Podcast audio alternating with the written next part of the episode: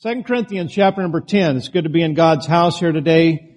I trust that God has already spoke to your heart and ministered to your needs. Appreciate the good singing, good special music, appreciate the choir, and appreciate what all of our teachers and workers are doing here at Temple Baptist Church. One verse, 2 Corinthians chapter 10, and actually we're going to read a couple verses here. Let's back up to verse number 3, where Paul says, "For though we walk in the flesh, we do not war after the flesh."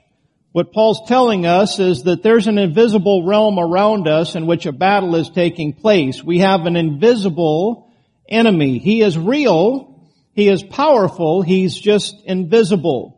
And in verse number 4, he says, "For the weapons of our warfare are not carnal," meaning we cannot use an M16. We cannot use a nuclear bomb. We cannot use some kind of laser-guided Star Wars phaser.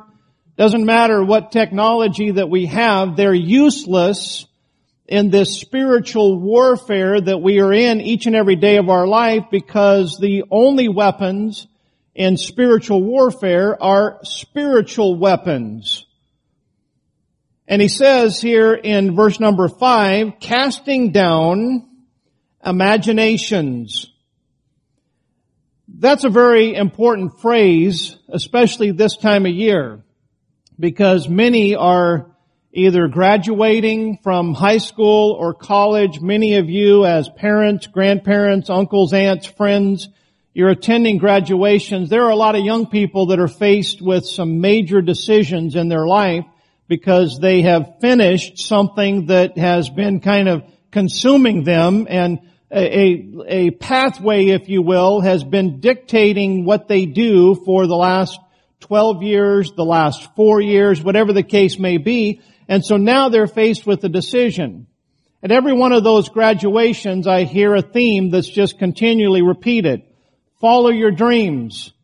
Follow your dreams. In which case, the Scripture never says that we should follow our dreams, but rather the Scripture says we need to make sure that we discern and understand what those dreams, what those imaginations are. God never has much good to say about the imaginations of the human heart. In fact, it says in Genesis chapter number 6 that the thoughts and imaginations of man's heart was only evil continually. And so I would say to you here this morning, before we get on with the message, don't just simply follow your dreams, but rather make sure that your dreams, imaginations, and ambitions are in accordance with the Word of God. I've heard some really crazy things that people have said about following their God-given passion, and that passion be something that's carnal or worldly. Folks, that is never a God-given. Just because you have a talent or a desire or ability, that doesn't mean that God wants you to use that just any old way that you'd like to use it.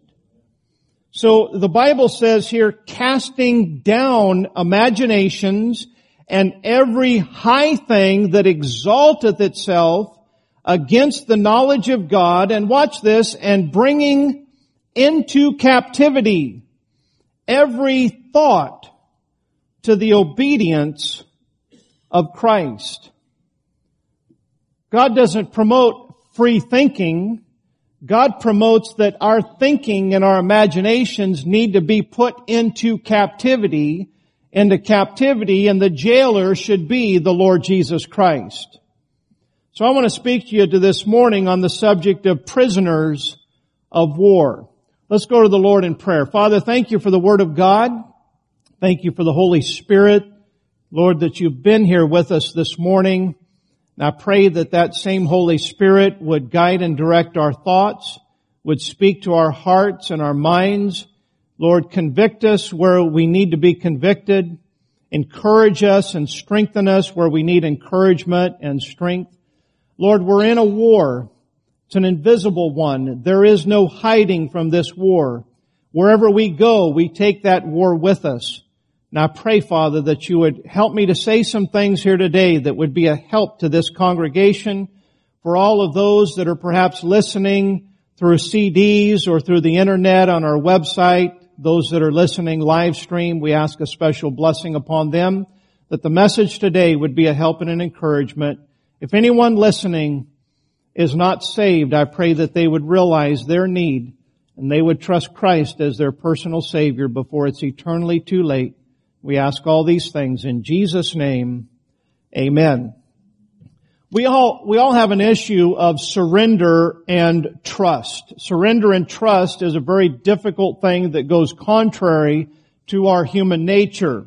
I think about the children of Israel and what a great example of the need to surrender and to trust God.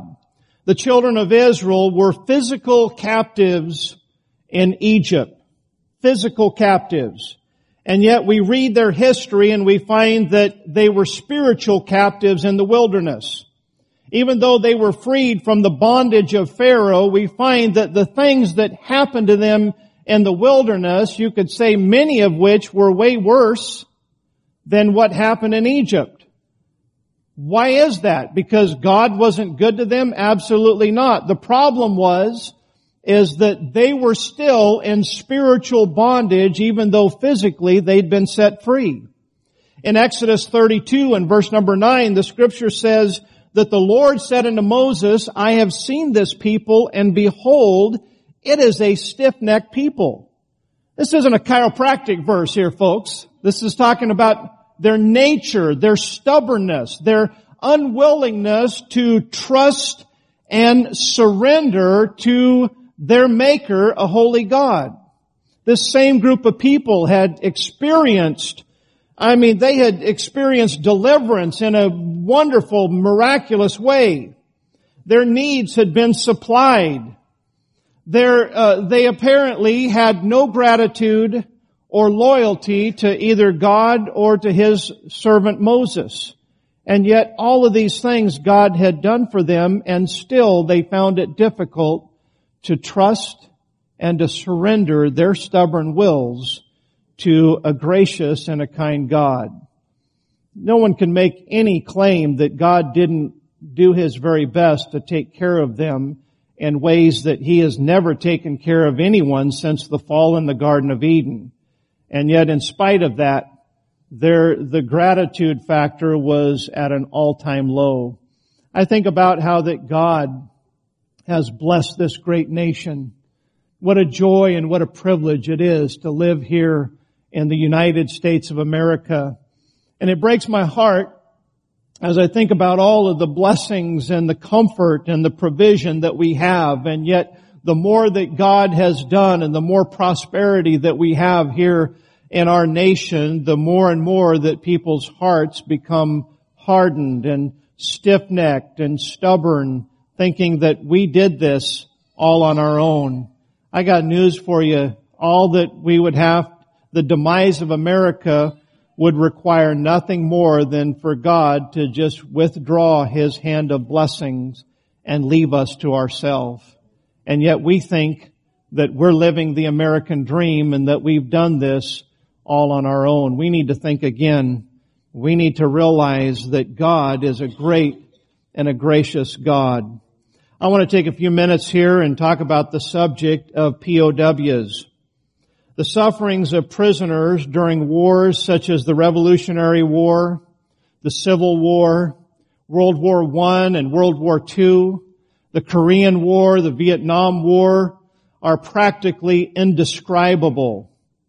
Not to mention what has happened to prisoners in more recent times under the Islamic, I hesitate to use the word extremist because they're not all extremists. They're just people who believe their own book.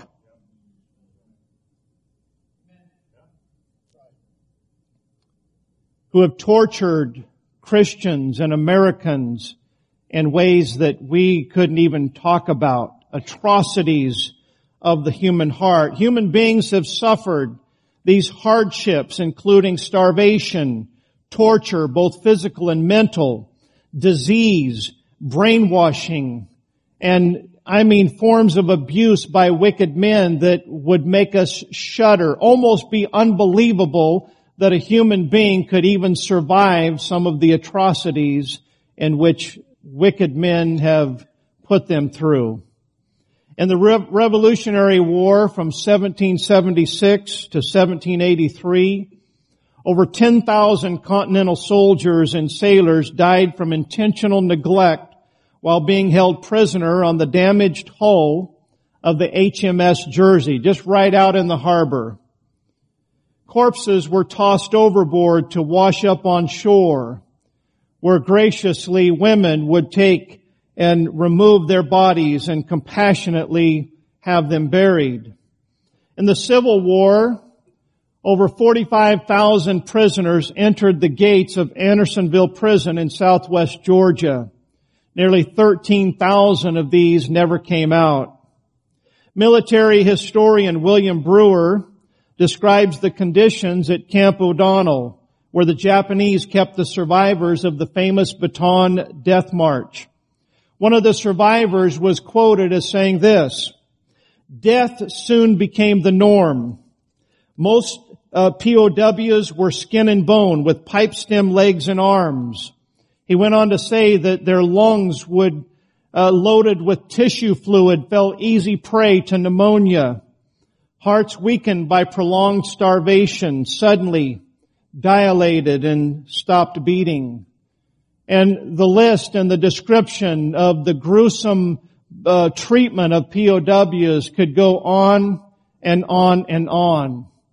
Which brings me to the next point in talking about the spiritual war in which we are all fighting. Life is a spiritual war. And I'd like to, with all soberness and seriousness, remind each and every one of us that this war that we are in, there are real casualties and there are real prisoners of war in the spiritual warfare that we're in. In 2 Timothy chapter number 2 and verse number 25, Paul tells Timothy of the kind of ministry that is effective.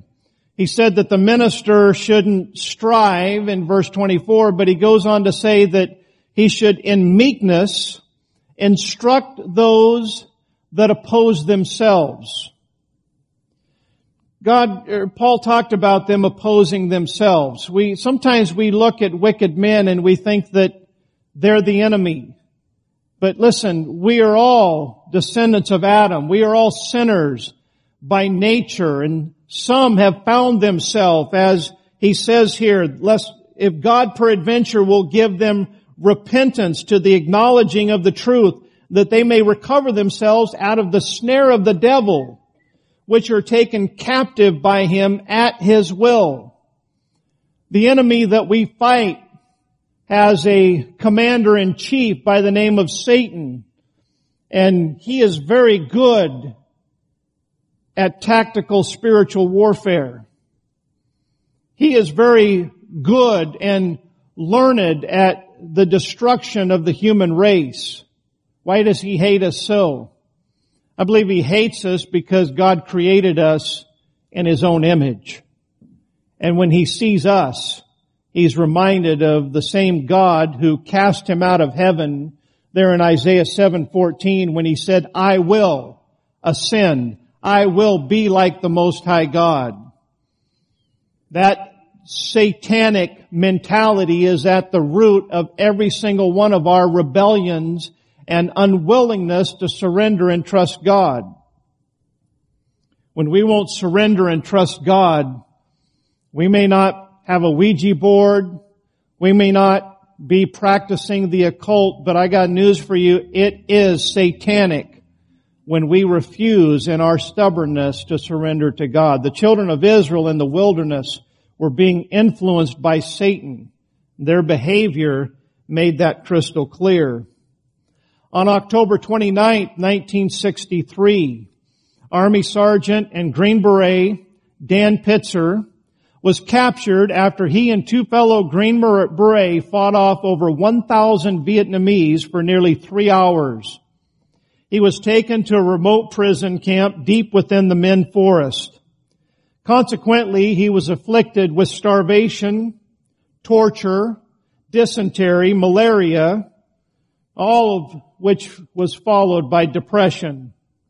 The worst part, he said, was the propaganda, the brainwashing, the attempt to break the prisoner's spirit of resistance through deceit, repeated indoctrination, the good guy, bad guy routine, lies about the American concerns, lies about the progress of the war. That propaganda continually would beat upon those POWs, on their mind and on their heart and their resolve. It would get down to their spirit until they would be willing to confess to something that they had no idea what they were confessing to. The devil is the sworn enemy of every human, especially the born-again Christian. He has faithful allies such as the world and the flesh, not to mention legions of fellow devils.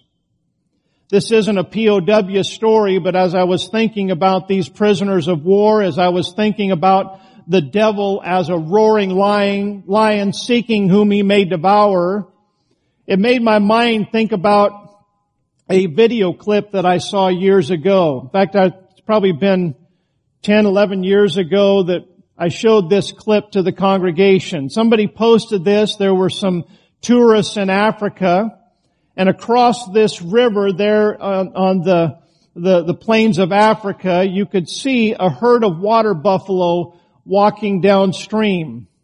As the cameraman would kind of move the camera to out ahead where the herd of water buffalo were walking, you could see a pride of lions that were all getting in strategic location and crouching and waiting for the ambush.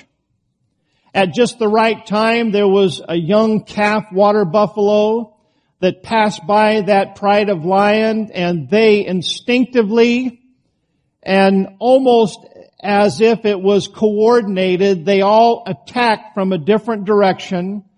And I mean, they had that calf water buffalo in no time. They had it down, and they're trying to devour and to kill that water buffalo. That water buffalo continues to try to thrash and free himself from those sharp teeth of those lions. He struggles and he fights, and the next thing you know, he rolls down the bank into the river and took one of the lions with him. Well, the lion gives up and starts to swim back to the shore. While this water buffalo is trying to get out of the water, one lion has it by the front, and lo and behold, the cameraman shows that at the back of this water buffalo is a huge crocodile that's got him by the rear legs. You're just thinking, wow, this water buffalo has no chance whatsoever. He's got a whole pride of lions on one side. He's got a big crocodile on the other side, and it's a tug-of-war. Who's going to get the stake? And then the camera switches back upriver, and you see the rest of the herd of this water buffalo just kind of walking up and watching and seeing what's going to happen. And pretty soon, one of those water buffalo got up enough nerve and lowered its horns. It was probably Mama. Lowered her horns and went after that pride of lions. They weren't expecting it. They didn't know what to do, and they scattered, and they turned loose of that water buffalo. That calf kicked and got free from that crocodile, and that calf climbed up the bank. And the next thing you know, that whole herd followed Mama, and they're all standing there looking at that pride of lion like saying, just try it. And those lions finally, they gave up and they just walked off. I watched that, and I'm just going, yeah, I'm cheering for that little calf water buffalo. You know why that is? Because I'm a pastor. Because I see that going on with young calves today, with young people, with families, with God's people, God's sheep, if you will. I see the lion and all of his emissaries just ganging up on God's people. And thank God at that battle, God's people stuck together, and they resisted the lion, and the lion fled from them. Brothers and sisters, we're in a battle, and it's a real battle, and there are real casualties, and there are real prisoners of war. We need to take this warfare seriously, and we need to do everything we can to rescue those that are taken captive by the devil at his will. And we need to make sure that we are preaching that men need to repent and men need to start putting their faith and trust back in God and back in His Son, the Lord Jesus Christ. The next thing I want to say is that there is a safe haven. Ephesians chapter 4. Ephesians chapter number 4, verse number 1, Paul makes a statement that he says on numerous occasions in the New Testament. He says, I therefore, the prisoner of the Lord. Paul wrote this epistle from prison in Rome, but Paul never referred to himself as being a prisoner of Caesar or of a prisoner of Rome or of a prisoner of the Jews. Paul always, regardless of his circumstances, referred to himself as a prisoner of the Lord Jesus Christ. And he says to God's people, I am a prisoner of Jesus Christ, and because of that, he says, I beseech you to walk worthy of the vocation wherewith you're called. I believe that Paul is trying to get us to recognize the fact that he's a prisoner of Christ. We need to be prisoners of Christ as well. You ever seen the divers going down and filming the behavior of sharks, going down into those shark-infested waters? What do they normally go down in? They go down in a cage, don't they? That cage isn't there for bondage. That cage is there for protection. And I think about the way that we live our lives nowadays. We think, oh, I don't want to submit or surrender to the Lord Jesus Christ. He's going to stick me in some kind of cage and take away my freedom to do whatever I want. Oh, on the contrary. Being a prisoner of Jesus Christ means you're going to be well taken care of. You get out of that cage and you're going to find out that the devil out there, he is a roaring lion. We need to understand. We need to understand that there is a safe haven, and that safe haven is being a prisoner of the Lord Jesus Christ. The issue is not a prisoner. A POW isn't just a prisoner of war, but we would ask the question, a prisoner of who? In conclusion this morning, I'd like to tell you about Marine Platoon Sergeant Tom Kotick. He was with Foxtrot Company, 2nd Battalion, 24th Regiment. He fought in World War II. This man received a Purple Heart and 3 Silver Stars for valor. He fought in Kwajalein, Saipan, Tinian, and as many of us are familiar with, the island of Iwo Jima. He fought in all of those battles. He saw a lot of things. He saw a lot of dying. He saw a lot of killing. He saw a lot of soldiers who had suffered. He saw a lot of fear. He saw a lot of blood. What he would remember the most, what would sear his nightmares for the rest of his life, was not the loss of 80% of the Marines who landed with him at Kwajalein, not the stench of death, sulfur, and burning flesh of Iwo Jima, but rather he would remember the Marine loudspeakers pleading with survivors at Saipan as they rushed to the top of cliffs. The loudspeakers would be yelling out as loud as they could in the Japanese language, saying, please, surrender. You will not be harmed. We are taking prisoners. Over those loudspeakers, the sound of the loudspeakers, you would hear screams of hundreds of Japanese soldiers as well as civilians, mothers and children as they threw themselves off of cliffs only to be smashed on the rocks below.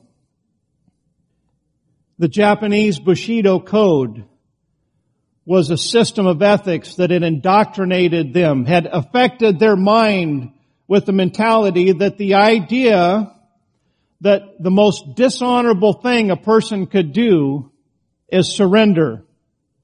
They would rather throw themselves off the cliff with their children rather than to surrender to the enemy. Now, we know that the way that the majority of our soldiers treated their POWs and captives, they treated them in many cases better than what their lifestyle was to begin with. I'm telling you what, our country is amok today, but you won't find any country that is better to their enemies than this nation has been over history. You won't find anyone that has been more benevolent toward those that they have triumphed over in battle than this nation. But because of that mentality that they've been indoctrinated with, once again, this warfare that we're in, it's a spiritual warfare, and it starts with the imaginations, the thought processes. Listen, why is the devil working so powerfully in our culture today? Because he has captured the minds of people. You talk to young people today, and you try to give them what the Bible says, and the average young people just looks at you like, what are you, crazy? I mean, since when does Bible-believing Christianity... You know what the average person, even professing Christian today, thinks of true Bible-believing Christianity? They make statements like, well, at least I haven't drunk the Kool-Aid.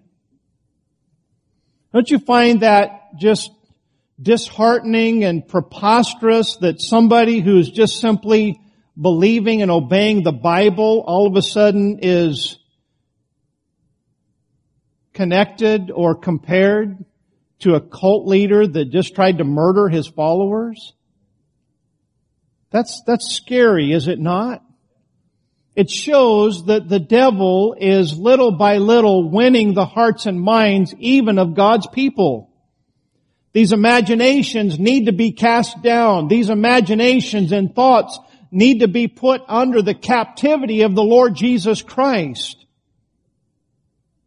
The deception that we are indoctrinated with today is that death is better than surrender. Control, me being in control, is better than captivity. Do you realize what the suicide rate is today? Regardless of young people, middle-aged people, I mean, it is a curse today. People who are ending their lives because they just don't want to live. They don't seem to like the idea that, hey, maybe my life can be better if I'll just surrender to the Lord Jesus Christ. And they would rather take their own life and have that control than to surrender.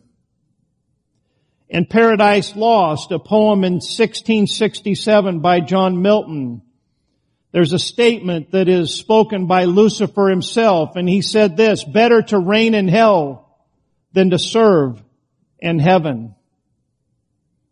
Now, to the Bible-believing Christian who knows the Lord and has found the Lord benevolent and trustworthy and good and kind, that statement seems preposterous.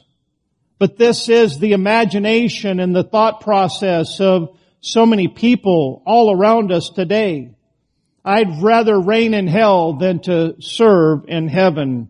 I got news for you. Satan, who is the father of lies, he had that mentality, and he wants you to be just like him. And I remind you that his ultimate destiny is going to be the lake of fire, and he ain't going to be reigning. Everyone who goes to hell, there's not going to be any leadership. There's not going to be any authority. There's just going to be suffering, where the smoke of their torment ascendeth up day and night forever and ever and ever. That is a sobering and a serious thought. The enemy offers you freedom but delivers you bondage. Christ offers captivity but provides you freedom. Now close with this thought, John 8, verse 34. Jesus answered them, verily, verily, I say unto you, whosoever committeth sin is the servant of sin. Listen, sin is something that will, it offers you pleasure, and it will provide pleasure.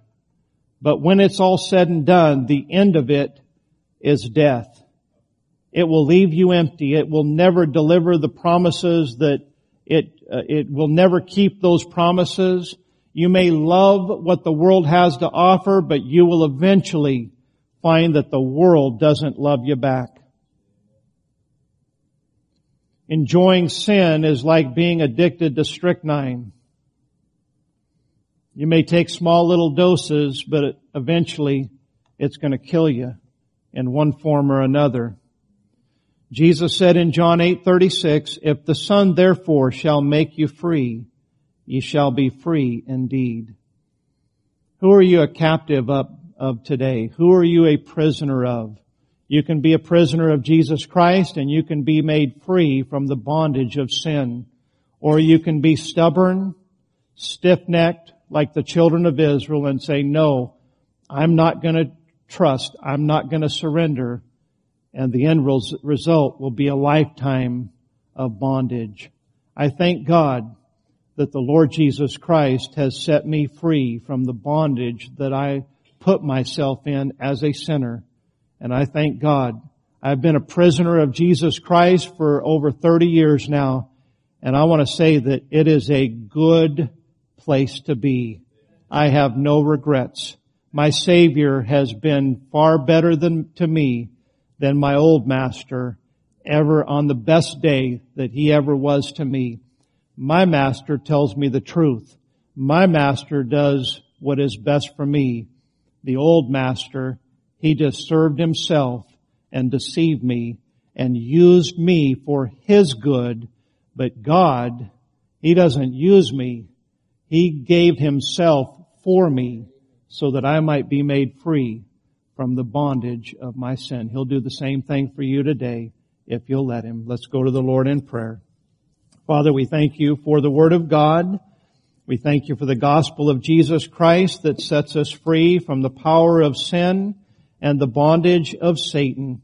I pray, Father, that each and every one that's been listening here today realizes that being a prisoner of Jesus Christ is not bondage, but rather it is true freedom, freedom that the world can't even understand.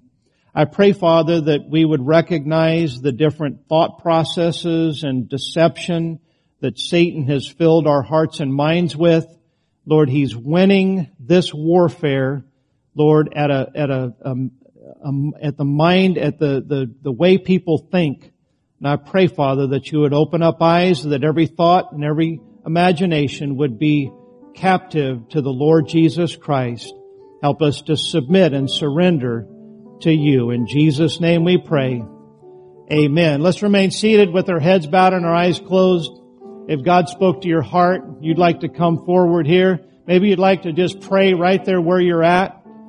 Listen, if you have any questions about your salvation, you don't fully understand how to be saved, we've got men and ladies here that would love to take you aside into one of these rooms and just open up the Word of God and teach you how you can know beyond any shadow of a doubt that you've been saved.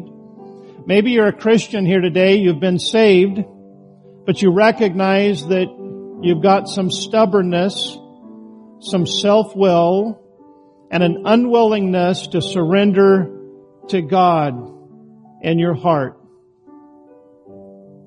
Listen, the Lord wants to deliver you from the captivity of Satan. He wants to deliver your mind from those deceiving lies. And He wants to give you liberty, liberty to serve Him, liberty to love Him. If you want to break free from those chains of bondage, you can do so today if you'll just turn your heart to the Lord. God will not force His will on any of us, but He gently and lovingly pleads, "Come unto me, all ye that labor and are heavy laden, and I will give you rest. Take my yoke upon you and learn of me, for my yoke is easy and my burden is light."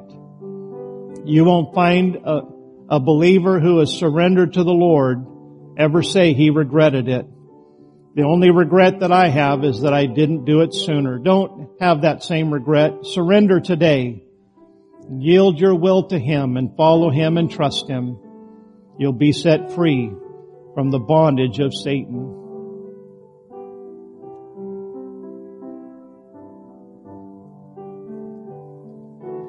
Let's stand and take a hymnal, number 277, Only Trust Him, as we sing. The altar's still open. You do what God has told you to do here this morning. As we sing, you come.